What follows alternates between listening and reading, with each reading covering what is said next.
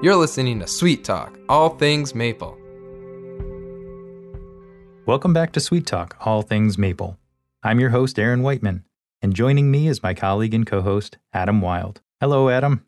Hi, Aaron. We're coming off a great maple season up here in the North Country. We had a, a really great production year, and most producers that I'm talking to up here had an excellent year as well. So, how are things down in the southern tier of New York? Yeah, things were a little more mediocre in our neck of the woods, but I did see the headline in the Maple News the other day that people are expecting this to be a really big crop, especially in the North Country and in Quebec, where most of the syrup is made. So that's pretty exciting. Yeah, you know, especially since we had such a poor production, you know, last year in 2021. So it is exciting to have a great year this year, especially since sales are up. Yeah, so we made a lot of maple syrup for the Cornell Maple program this year. Some of that gets sold as maple syrup at the Cornell store and at the stores that you service in the Adirondacks, right, Adam? But some of the maple syrup also gets converted into maple cream, for instance, that we sell at the Cornell store. So we we do diversify what we sell.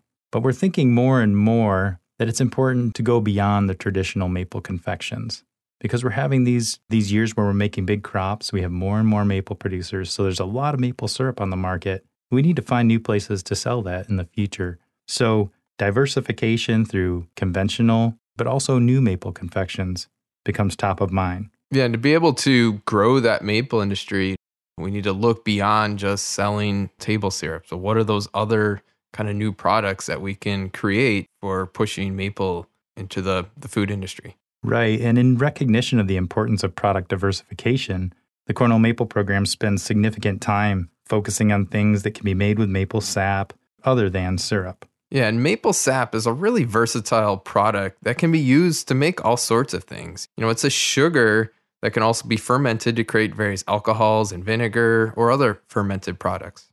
Right, that's true this really gets to something that I've been pushing a lot, my personal viewpoint on this, and that's that often those of us who tap trees refer to ourselves as maple syrup producers. And that's true in some sense, but also we're really all tree sap farmers. Tree sap is the thing that we are farming from the woods. And we can take that raw material and turn it into many different things. So it's kind of like corn, right? You look at the ingredients on a lot of foods right now, and, and corn seems to be in everything because it's versatile. But what we have is a high value, versatile product. We can make a wide range of gourmet and high value products from maple sap. Yeah, and that's that's really true. And you can make so many things from maple sap and other tree saps as well. You know, and you, you can think beyond just the maple, but tapping birch or beech trees like we do here at the Eline Forest and utilizing that sap, whether it's concentrated into a higher sugar but not maybe boiled, so we're not using all the energy, or taking that raw sap and using that in various food products, like various sodas or alcohols or things like that. Yeah, that's so exciting. And we're leaning into that hard. So last year, the Cornell Maple program hired a food scientist to focus on this really important area of inquiry. So today, we're going to take some time to meet our food scientist and provide a snapshot of one of her recent collaborations with Christian Mercado, a recent graduate of the Cornell Food Science Department. Great, let's have a listen. So today we have two guests. First is Dr. Catherine Belisle, who serves as the food scientist and new product development specialist at the Cornell Maple program. Welcome, Catherine.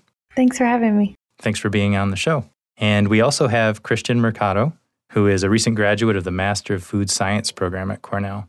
Thanks for being here, Christian. Thanks for inviting me. So, I'd like to start today by introducing Catherine to our listeners. Catherine, you've been with us for about a year now, but a lot of people in the Maple community haven't had a chance to meet you yet. Can you start by telling us a little bit about yourself, perhaps where you're from, and what you were doing before you started working at the Cornell Maple program? Yeah, sure. So I'm originally from Tennessee, and I went to my undergrad actually at the University of Tennessee, where I studied food science. And then I immediately went into graduate school, first at the University of Georgia, where I worked with peaches, focusing on understanding quality and how to measure quality, that being texture, flavor, sugars, acids, and so forth. Just getting a good profile of what types of peaches are out there and how they differ. And then after that, I went to the University of Florida for my PhD, where I worked with lettuce, but the focus was on understanding post harvest quality. So, how does quality decline in products and what's going on internally? So I was able to work a little bit with biochemistry during that time. And I think that it gave me a broad understanding of food and how foods can be taken care of in regards to preserving their quality and trying to optimize their quality. So that's all very interesting, but I have a further question to ask. So I think you've mentioned to me before that your interest in food and food science goes beyond your academic interest. You've enjoyed cooking with your family. Can you tell us a little bit about that and your personal motivators for being involved with food science? Yeah, I did. I grew up in a household filled with a love for food. My mother and I would watch food channels on weekends and try and dissect the foods that we would eat in restaurants to understand what was in them. And then I would make confections in the kitchen a lot with my grandmother when I was growing up and even as an adult, which was always a lot of fun. So I've always had a big passion for food and I've always been curious about how food does what it does. How does an egg turn white when you cook it? And all of that stuff has always really interested me. Yeah, those are really fascinating questions that I think a lot of us just take for granted. And it's great that we have people like you who are investigating it and finding out ways to make food better, more efficiently, and more safely. So, for your role now, you've had a little bit of time to settle in with the MAPLE program. So, what are some of the projects you're working on now? What are some of your priority areas? Well, so I have a couple priority areas, some that are related directly with food and others that are not. So, with food, I have a couple different projects. One is working on maple marshmallows, dehydrated, fresh, and marshmallow spread. We also work on different beverages such as maple water, non alcoholic, and alcoholic beverages. And more recently, looking at creating sugar from high invert maple syrup. So, those are the main food confections that I've worked with so far. We've also recently been setting up a commercial kitchen with a 20C processing license and that'll allow us to expand on our research capabilities and be able to help producers more. Yeah, and if I can add to that, prior to you coming on board with the program, Catherine, our kitchen capacity, our, our facility here was very rudimentary. And you've done an amazing job equipping our new Maple Lab, our new research kitchen.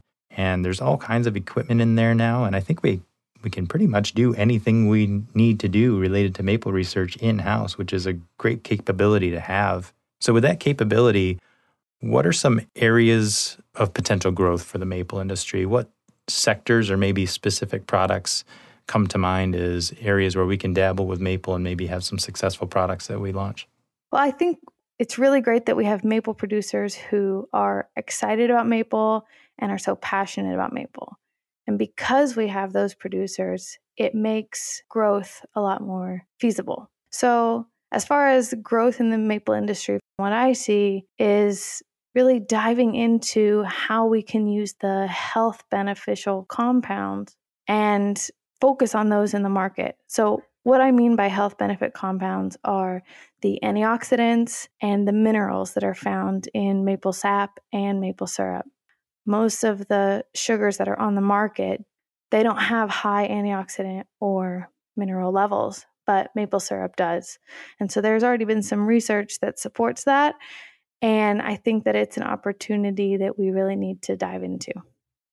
Yeah, I think that's really key what you've identified there that we can leverage the health benefits of maple along with the environmental benefits because it's produced so sustainably to reach new customers and create new product formulations that excite people because it's produced with maple as a natural sweetener. But if I turn that on its head you know, we're primarily composed of small businesses with limited capacity, you know, limited resources.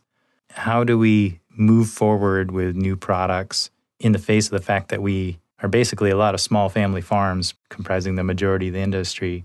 Is that something that we need to address and how do we how do we address that? So, for maple producers regardless of the size of their operation, they can use the fact sheets or extension articles that we're putting out there and use those in their facilities. So, a lot of people think that making these products is complex and difficult, but it's really not.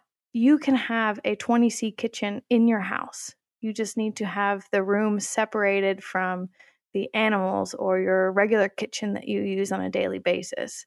And in our fact sheets, we include understanding of why the product is acting a certain way, why are marshmallows the texture that they are. And we give specific recipes and guidelines for how you can make sure that your product is ready to go to market, including what regulations are needed. Do you need to go through the FDA, through New York State Ag and Markets, and so forth? We provide all that information so that it's easy for small and large producers to produce these types of products. Yeah, so what I'm hearing is that an area of need is simply information for maple producers so they understand the regulatory requirements and understand that there are resources available so that they can make other products at home with resources they have. They just need to understand the regulations and they need to understand some kind of basic food science, and you're providing a lot of that. Yes, I'm doing my best too, and I'm always open for having individual producers reach out for questions as well. Yeah, that's fantastic. And in addition to the capacity that we've built in the Cornell Maple program in house, we work at Cornell University, which is a large research institution with a lot of other resources that we can tap into. Can you talk a little bit about some of the resources that are available to you that can be utilized for maple research? Yeah, so Cornell University has a lot of opportunities to collaborate with other researchers, but also as a producer, you can reach out to different individuals some of the people that I've met since working here are uh, mostly in Geneva. They include Dr. Olga Padilla and Dr. Bruno Xavier. They both work for the Food Venture Center, which helps when you need a process approval for your product. And they also offer a better process control school, which is important if you're making any acidified foods. There are two other people I, I just want to mention that I think are really great resources for maple producers. One of those people is Dr. Anne Vegdahl, and she works in food microbiology. So, anytime any of the producers are interested in understanding what microorganisms are growing or if there are microorganisms growing in their food products, they can reach out to her. She works in extension. And then the last person is Chris Gerling. He's a specialist in wine and beers. Specifically, he actually manages the vinification and brewing lab in Geneva, New York. So I think the opportunities here at Cornell University are extensive for the maple producers and for our own research. Yeah, you've mentioned some really tremendous opportunities we have to collaborate with our colleagues on campus. You mentioned the Geneva campus, so Cornell's Agritech campus in Geneva, New York is a really amazing facility. It's a huge facility with a lot of different resources that are available, including a pilot kitchen that's just enormous and some other experts that can can be tapped into. So the Cornell Food Venture Center can be found online and, and we've worked with all these people and it's it's really great to have those resources. So just circling back, Catherine, you mentioned that if people have questions, they can reach out to you directly. Can you tell us a little bit more about how they can contact you and what services you can provide? Yeah, so I can be contacted via email, and you can find my email on cornellmaple.com either through the contact us page or you can look at people and you can see my name and email address at the bottom of the screen. The services that I can provide are really individual consultation as needed whether you're having an issue with a particular product, you're not sure where to get started with your product, or you already have a product and you want to figure out how to get it to market, I can help you with that. You can just reach out to me, let me know what's going on, and I'll do my best to either help you myself or point you in the direction of someone who could help. Great. So I really encourage folks to reach out to Catherine with questions. It's a unique resource in the maple world, and we're really lucky to have her. Now, one other thing that's really interesting about working in a university environment is that we get to interact with students, both undergraduates and graduate students. And Cornell University is one of the top universities in the world, so we have students that come in with just tremendous talent and great ideas, and it's been really fun to work with them through the Maple program. Can you tell us a little bit about your collaborations with students, Catherine? Yeah, we've had really great experiences with students so far. Like you said, I've only been here for about a year. So, in that time, we've been able to work with capstone students in order to develop a shelf stable maple water. And I was also fortunate to have the opportunity to work with the Big Red Brew Club. Big Red Brew Club was developing a beer last fall, and they were interested in using maple in addition to other local New York State products. When I was at the brewery learning more about this beer, I met Christian Mercado, who was a food science master's student at the time. So we were emailing back and forth and decided to move forward with a new product. And he really led this. His idea was to make a liqueur using maple. And so we ended up getting to collaborate. And I think that we could really ask him more about it. Yeah, that's all really interesting. So let's bring Christian into the conversation. Christian, can you tell us a little bit about how you arrived at Cornell, what your background is, what your interest is in product development, and what you've gained through this process of working in the food science program? Sure. I started in this whole journey a long time ago. So I have a background in industrial engineering and I've been brewing beer for about 10 years.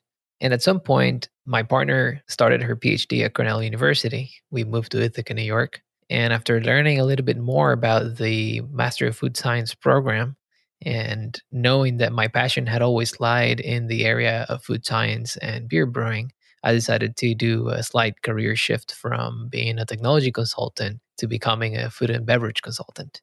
And that's where I got into the MFS program. I specialized in alcoholic beverages production. That included beer, wine, and spirits. Wow. On the face of it, engineering and working with distilled spirits and the like seems like a pretty dramatic difference. So you said it was a slight career shift, but are there some parallels there? Are there some, is there some overlap between those two fields? I like to think so. I see a lot of overlap in terms of processes and process improvement. Most of the products that I support and supported through my career as a technology consultant were based on processes. Most of them worked in the area of supply chain logistics. And it's just a conglomeration of processes that are put together to achieve a goal. And in the area of food science is something rather similar, where we want to create an end product. And we start by defining what are the processes that chain up to make that product happen.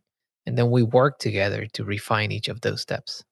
Yeah, when you talk about process engineering and viewing the production of these beverages as processes, that makes a lot of sense that there is overlap. And it makes sense that your engineering background would be very beneficial. You mentioned before we started recording, you mentioned that you have a podcast of your own that relates a little bit to engineering, at least in the title. Can you tell us about your podcast? Sure. About a year ago, I was looking for podcasts in Spanish about food and beer and I couldn't really find any that satisfy my need or my itch when it comes to the area of more scientific knowledge. So I decided to just jump in and create my own podcast to give people information about fermented beverages and foods. The podcast is called the Food Engineer Podcast. It has about 30 episodes so far, and I've covered topics such as cheese production, kefir, beer, distilled spirits. And I also have had the pleasure of interviewing a lot of PhD students from the Cornell Food Science Department in order to give me some insight into their specialties, such as quality assurance and safety and things of that matter. Yeah, that's really fascinating. The topic of fermented foods is something that's of high interest to so many people these days. So, if someone wants to listen to your podcast, where can they find it? They can find it in all of the major podcast platforms.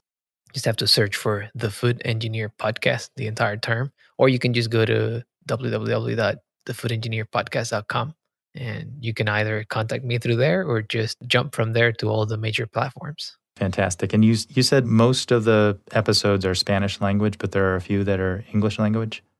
That's right. About 95 to 99% of them are Spanish language, but I feel that it's a great way to practice your Spanish. That's right. Why not learn Spanish with an interesting topic?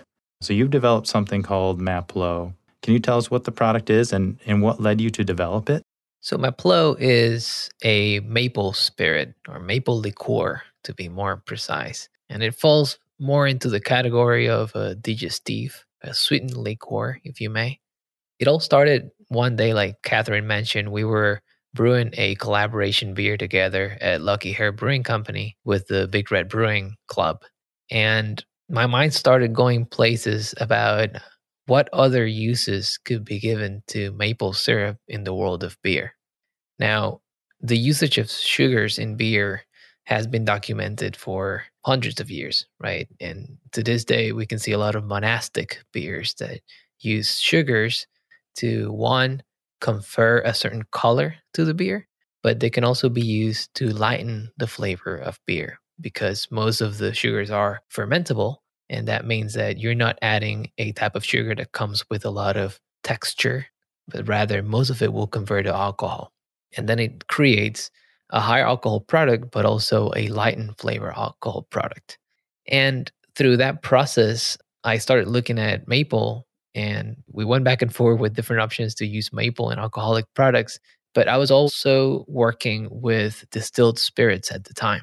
And I had a bottle at home of this French product that's called Pommeau, which is a French liqueur that is made from apple juice or fermented apple juice that is arrested or fortified with an apple brandy. And in using that same methodology, I thought that we could create something similar that was more close to the type of products that we have in the Finger Lakes area. And I thought that the same process could be used with maple. So I talked to Catherine and we just went back and forward and devised a way to utilize maple syrup as if it was more or less like the apple juice in the Pommeau. And we gave it a try. And the ending product, we gave it the name of Maplo to kind of take on a similar name to Pommeau. And I'm I'm very proud to say that the result was pretty good. Wow. Yeah. That's really fascinating how this product came about. And if I can just kind of recap what you said and make sure I understand correctly, because I'm, I'm a forester and I think a lot of maple producers who might be listening to this are more woods oriented and maybe not as familiar with the, the world of alcoholic spirits. So it sounds like for a Pommeau, you partially ferment apple juice and then you stop the fermentation by adding a high alcohol fortification, and that's what makes the fermentation stop. That's correct. It's it's a way of preserving some of the sugars that are already in the fermenting apple juice while also increasing the alcohol level and being able to obtain a product that has a, a long shelf life.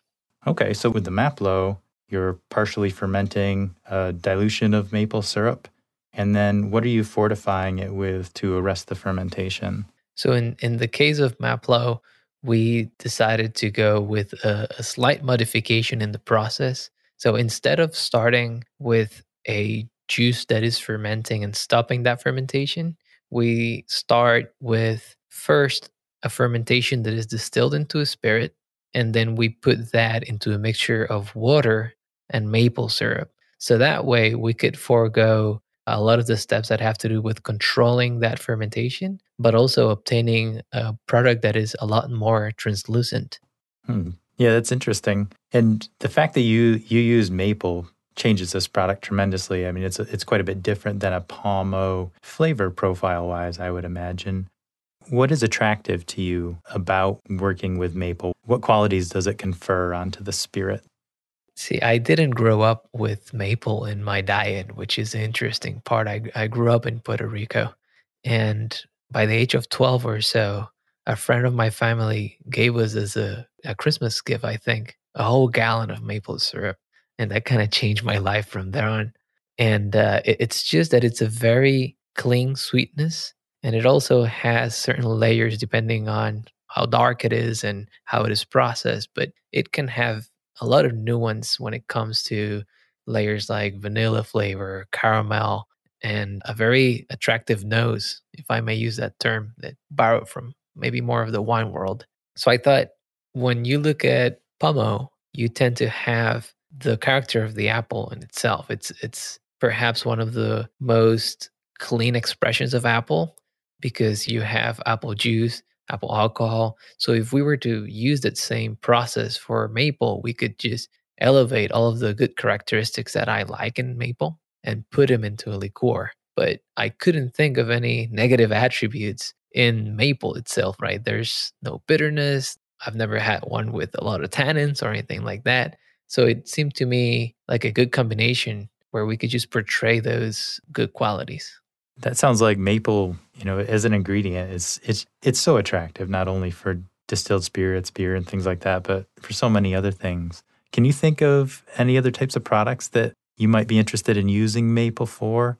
Yes, we looked at also using maple sugars. And this is something that I believe the maple program has tried in the past.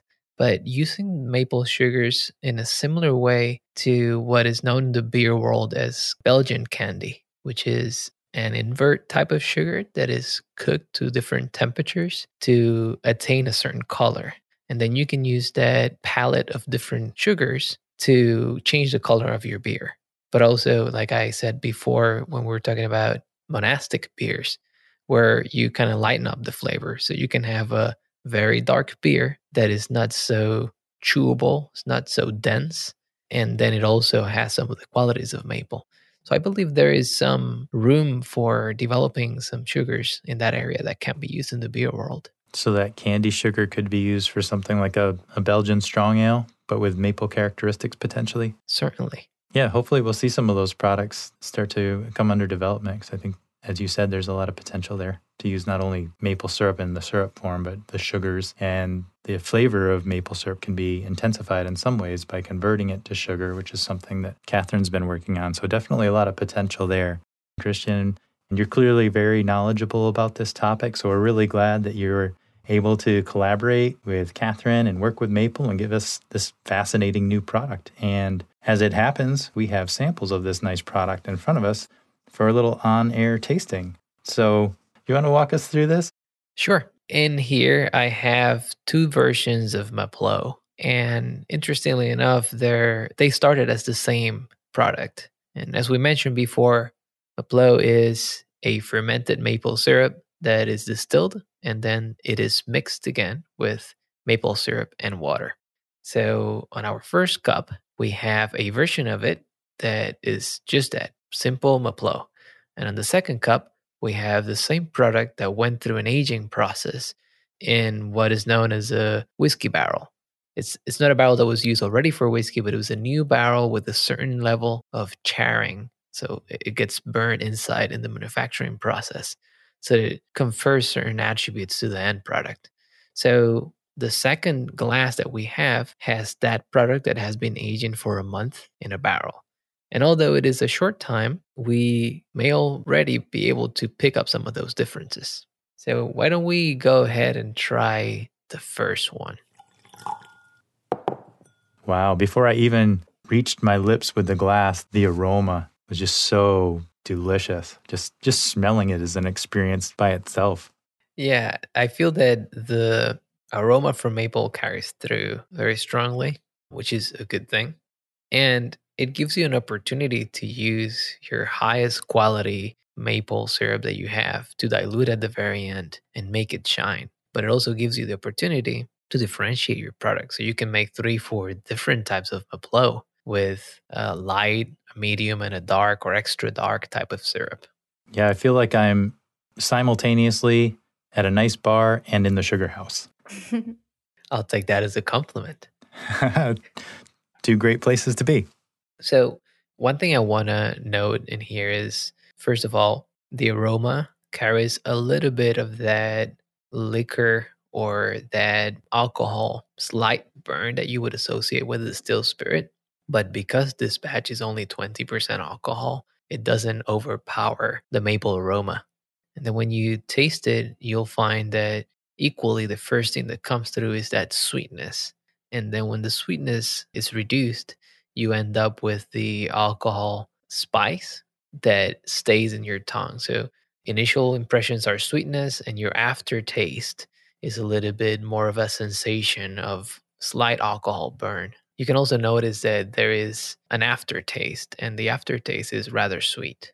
Mm-hmm. I think you've you found the holy grail here, and that's the thing that people search for with maple is it's it's so sweet that it's it's hard to use in beverages sometimes without it becoming kind of syrupy or sickly sweet. But the alcohol really balances that out nicely, so you're left with something that's a really pleasant maple flavor, uh, kind of on the back of the palate that lingers in your mouth in a really nice way.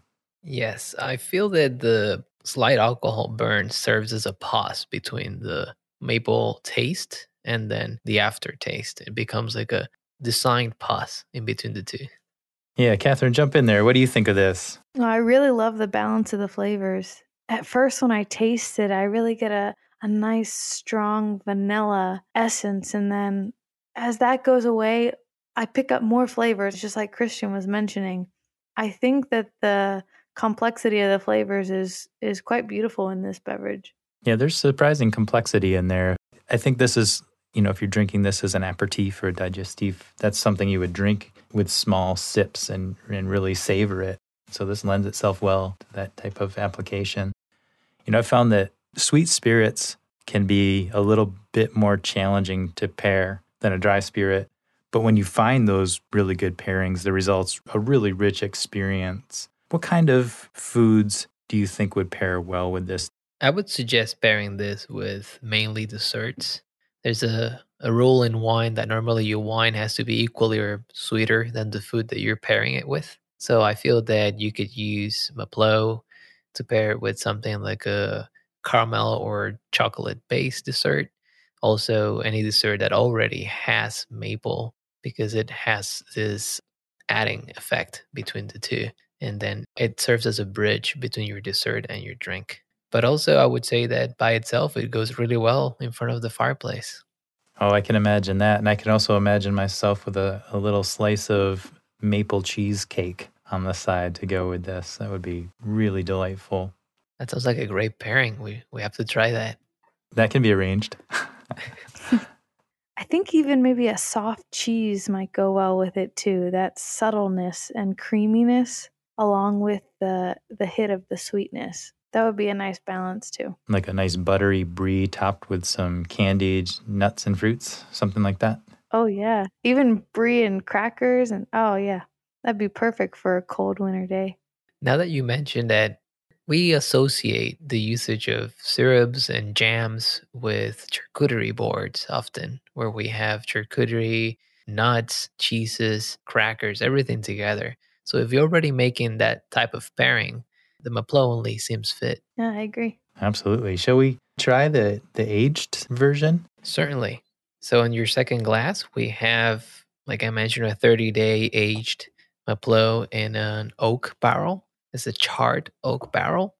And for those who know a little bit about oak barrels, this was a new barrel, which means that it lends a lot more character. Up in the nose, you you'll find that the aroma is slightly different. It's a little bit more caramel than it is just dark maple syrup. And this one doesn't seem to confer a lot of the burning aromas that the first one did. However, when you taste it, you'll find that the aftertaste it's a little bit more like a whiskey. It has some notes of wood, it has some notes of caramel, some notes of vanilla, and the burning sensation it's parallel to those flavors as opposed to being a series of flavors. Let's have a taste. Wow. That's really delicious and even if you hadn't mentioned the barrel aging process with this, I would have immediately said this is a little bit reminiscent of whiskey. I really picked that up, that woodiness that you mentioned. Yeah, you can smell and taste it. Do you find that the wood taste and the wood aromas come through more on the taste or on the aftertaste? I actually find it more in the nose, to be honest. I, I really that really strikes me before I I taste it, just the that whiskey smell. But the the wood notes, I don't know. Catherine, do you taste them more up front or on the back of your palate after it lingers for a little while? It's hard to tell. I, I feel like I'm tasting them more up front than as a lingering flavor. I think they're in both places. Yeah, what I wanted to go with this question was that everybody has different apparatus to smell and taste, right? So in my case, there's some aromas that I'm more muted to, whereas there's others that I'm more sensitive to. And I tend to pick it more on the aftertaste, where it's evident that both of you pick it up in the nose and up front, which is an interesting thing. There's a, it's a little bit for everybody here. Mm-hmm. I have to say, with with one month of oak aging, the flavor has really become more complex just in that short period of time, which is quite impressive. I'm curious do you think that it would take the same amount of time if we had chosen to use oak chips rather than the barrel? Do you think that's an option for producers? Certainly, using oak chips, it's always an option, and even professional distillers use it to give it a little bit of a added flavor. What we have to consider is two things. One of them is your ratio of the surface area that you have in a barrel versus what you have in a glass container, for example. So you want to add enough chips so that you have enough volume to surface area there to give off some of that flavor. The one thing that it might not be as easy to control is that when you use a barrel, there is some inherent porosity in that wood. So you will have some evaporation, and at the same time, you will have some oxidation that comes with the air traveling through the wood and then getting into the spirit. So even though it might be a little bit different, you can achieve a similar result. Well, I have to say, the result is definitely delicious. I really appreciate you sharing these samples. That was exciting to try these. And I understand you have an upcoming event in Geneva where people can taste this product. Is that right? Yes, we're planning a tasting of Mapleau so that people can come over to Geneva and see the place where it was made, but also to try the different versions of it. At the moment, we're planning to have this event in the summer. We'll be sure to post that on cornellmaple.com so folks know when the event's taking place and how to get there. Thanks for sharing that information, Christian. Lastly, is there any contact information or do you have a website or anything like that? You can go to www.caldamentum.com or you can contact me at christian at caldamentum.com and you can search me up on LinkedIn. Thanks so much, Christian. And thanks for your time today. And thank you too, Catherine. This has been really fun. And we look forward to seeing other new products coming down the pipeline in the future. So thanks to both of you. Yeah, it's it's been really fun. Thanks for helping me make this a reality. Yeah, thank you so much for having me too. Have a great day, folks. Take care. You too. So that was a really fun interview, Adam, and just one of the projects that we're engaged in in the area of new product development.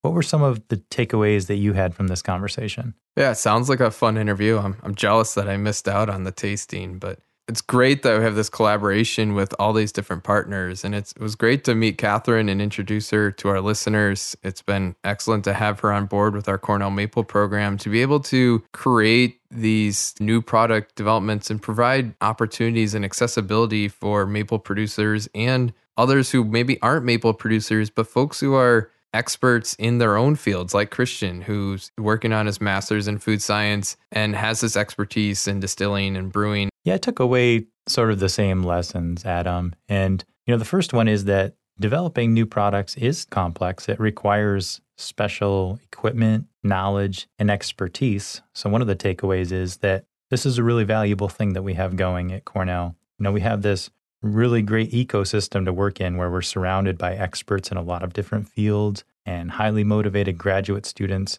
so that Catherine can work with someone like Christian and have a really good, successful outcome. So that was one of the lessons I took away.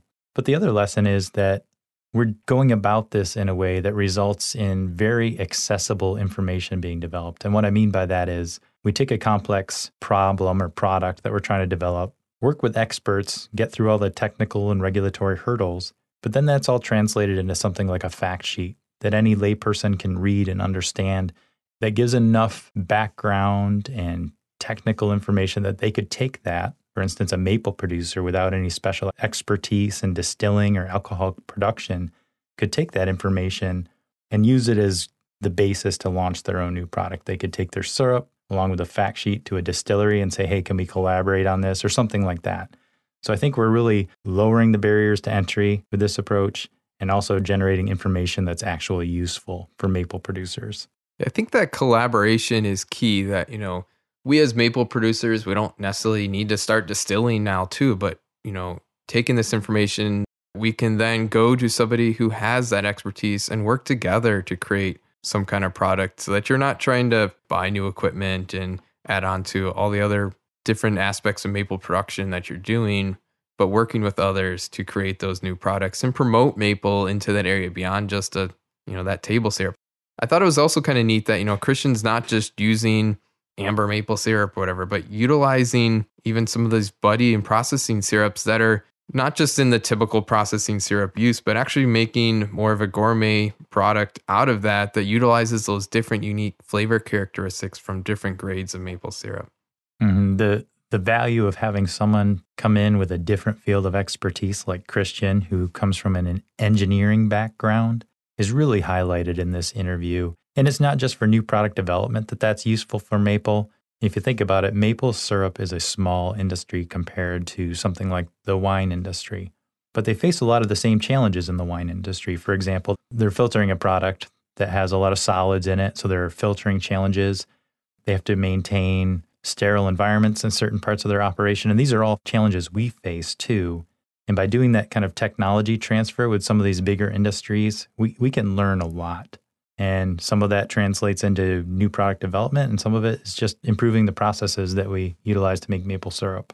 Yeah, ultimately, we're processing food, right? And so there's so many other experts out there and other equipment that we can utilize or learn from within the maple industry. Yeah, so if folks are interested in this, they can go to cornellmaple.com and pull up our new product development page and there's all kinds of information there and we'll be adding more information soon on other things as we as we research them. Yeah, it's so exciting to to hear about and taste these new products. So looking forward to new things coming out of the Cornell Maple program. Great. So perhaps we'll feature some of these new products in future episodes. Sounds good. See you next time.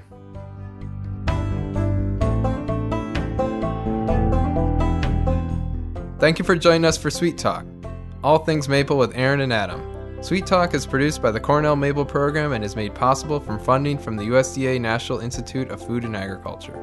All music was obtained from Blue Dot Sessions.